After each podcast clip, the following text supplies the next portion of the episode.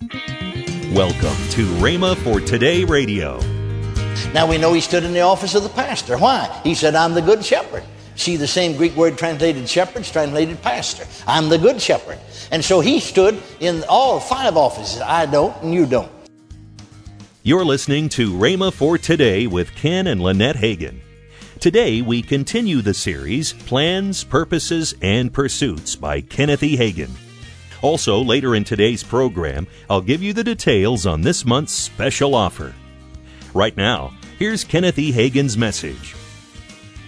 For instance, look into Matthew's Gospel, the ninth chapter, and the 35th verse concerning the ministry of Jesus, and he went around about their villages teaching. Number one, teaching in their synagogue. Number two, preaching the gospel of the kingdom. Number three, healing every manner of sickness and every manner of disease among the people. And so we know he, he stood in the office of the teacher. Now we know he stood in the office of the pastor. Why? He said, I'm the good shepherd. See the same Greek word translated shepherds, translated pastor. I'm the good shepherd. And so he stood in all five offices. I don't, and you don't. Uh, you'll find that an apostle will have a little bit of all of them, but he'll not stand in the same place, of course, as Jesus did. Secondly, notice I said there are measures of anointing. Now notice this. John's Gospel, the third chapter, the 34th verse talking about the Lord Jesus Christ, and he had the Spirit, it said, without measure. The Spirit without measure. That means that I only have the Spirit by measure. He had the Spirit without measure. Now then, I want you to turn to Hebrews with me for just a moment. Hebrews, the second chapter. And I'm going to start reading with the first verse and read down through the fourth verse. You follow me, if you will, please, if you have your Bible there. I could quote most all of these scriptures, but I think I miss it sometime by doing it. It just runs off of people like water off of a duck's back. Now let's start with the first verse of Hebrews 2.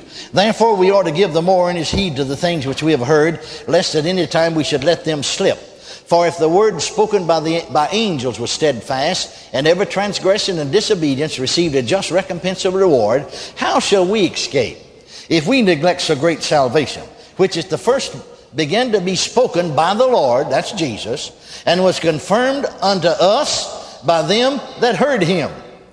Well, that was confirmed unto us by the apostles, you see, them that heard him. God also bearing them witness. Now get this. God also bearing them witness, both with signs and wonders, and with divers miracles, and gifts of the Holy Ghost, according to his own will now you see, you read that just like I did for many, many years. And you read gifts of the Holy Ghost and you thought he's referring to what is recorded in 1 Corinthians, the 12th chapter. The gifts, we call them the Spirit are manifestations of the Holy Ghost. He's not talking about manifestations of the Holy Ghost at all here. Now listen carefully. Over in 1 Corinthians, the 12th chapter, start reading the 7th verse. But the manifestation of the Spirit is given to every man to profit withal. For to one is given the word of wisdom, to another the word of knowledge by the same Spirit. And on down through the nine manifestations. I always thought, well, that's talking about gifts of the Spirit. I don't know why I didn't notice, but I see here I'm preaching out of the Cambridge Bible, King James translation. There's a little number two.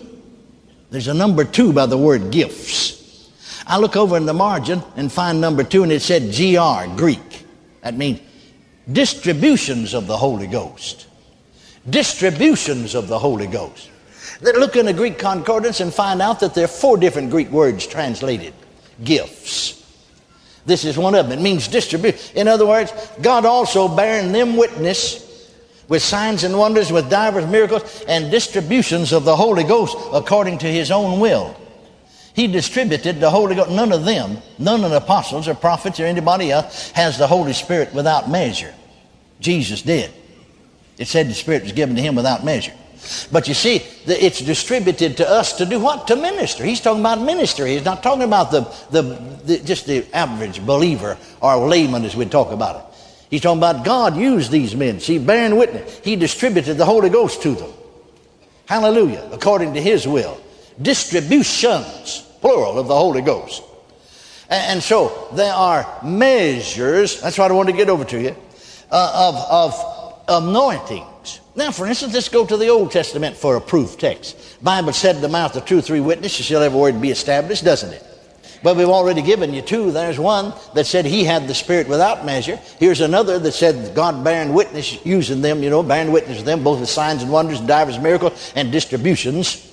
As he distributed the Holy Ghost to them, they were able to stand in their office and minister. Now, let's go back here to the Old Testament, to Second Kings. And you know the story as well as I do, but just look at it. Here are two prophets, one by the name of Elijah, the other by the name of Elisha.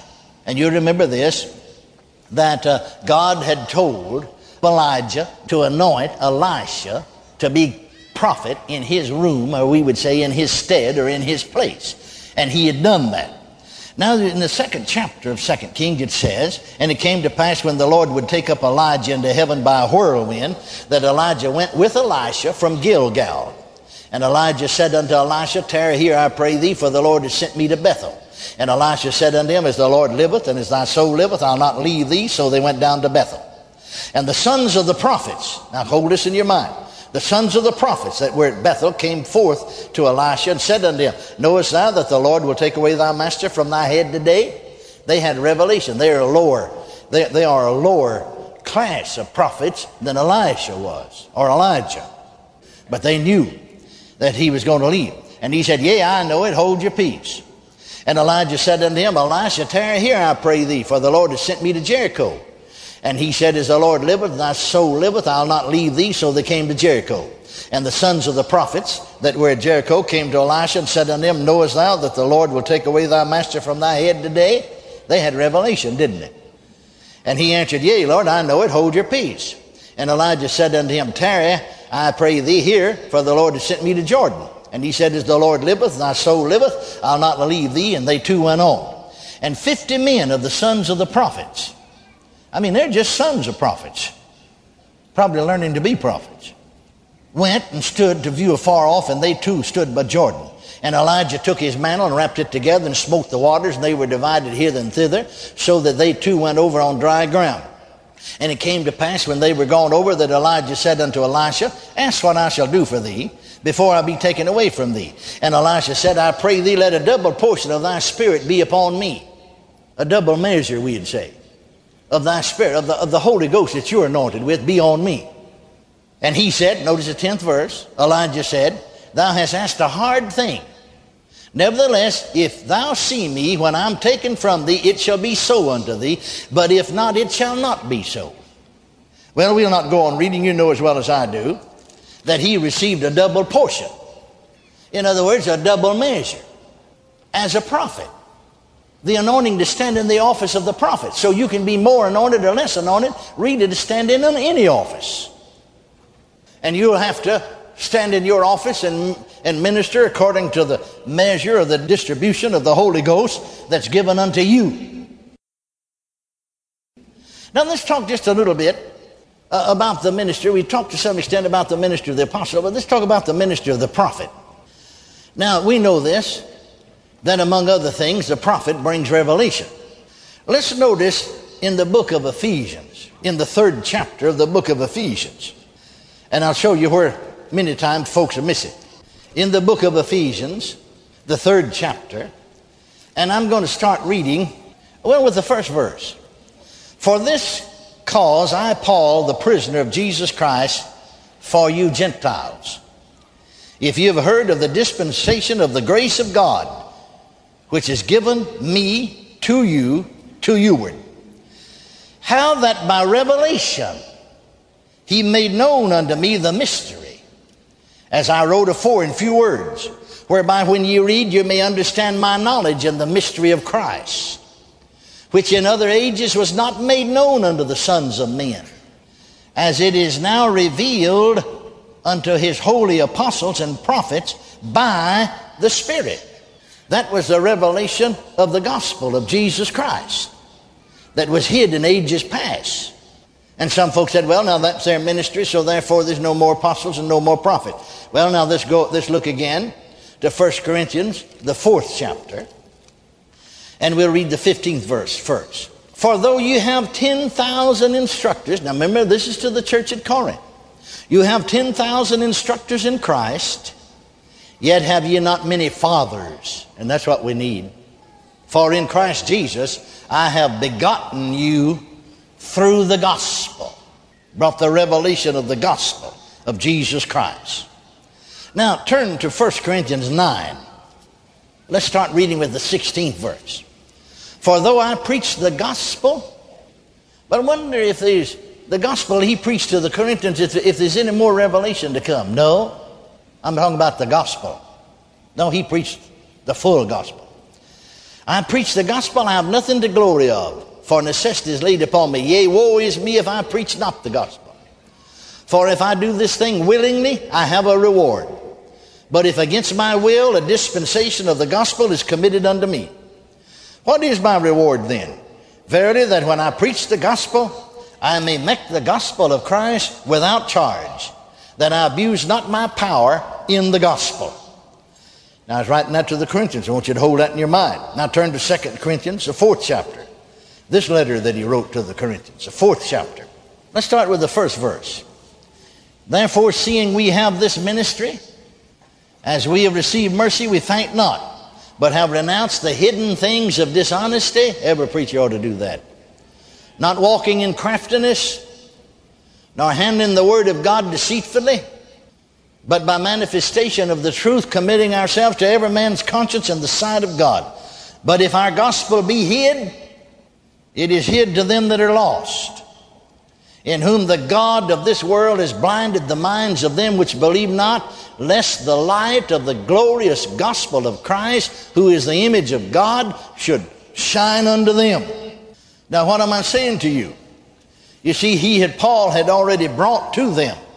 He said, he uses the word revelation. The revelation of the gospel. Well, we, we can't add to it. But now you turn to the 14th chapter of 1 Corinthians, and you see Paul writing to the church at Corinth said, Let the prophets speak two or three, and let the other judge. If anything be revealed, there's that word revealed again, to another that sitteth by, let the first hold his peace. You're listening to Rhema for Today with Ken and Lynette Hagin. This month's special offer is the series you've been listening to today in book form Plans, Purposes, and Pursuits by Kenneth E. Hagin, plus the two disc CD series Decisions Determine Destiny by Ken Hagin. Both dynamic resources are just $19.95. Call 1 888 Faith 99. Don't delay. Call 1 888 Faith 99. That's 1 888 Faith 99. Or if you prefer, write Kenneth Hagin Ministries. Our address is P.O. Box 50126, Tulsa, Oklahoma 74150. Don't forget, for faster service, order online at rhema.org. That's R-H-E-M-A dot O-R-G. Now, let's join Ken and Lynette Hagin. I guess we better get out of here. But before we go, I want to thank everybody that has partnered with us. Your partnership is so important. Without it, we could not do and accomplish what we accomplish. And if you happen to be new, and say, hey, I like this. Well, then, hey, just uh, just come on and, and partner with us. And you say, well, what's a partner? Well, that's somebody that just once a month, sometime during the month, sends in an offering whatever you can afford to send in to help us. Men, are you ready for this year's Call to Arms Men's Conference this November 1st through 3rd? Don't delay. Go online now to rhema.org and register for this dynamic conference exclusively for men. Join conference host Ken Hagin, Keith Hudson, and David Vasquez. This is one men's conference like no other, so register now and get here. Go to rhema.org or call 918 258 1588 extension 2238 today. The cost is just $60. What are you waiting for? Register now. Tomorrow on Rhema for Today, we continue with the teaching by Kenneth E. Hagin Plans, Purposes, and Pursuits. Thanks for listening to Rhema for Today with Ken and Lynette Hagin.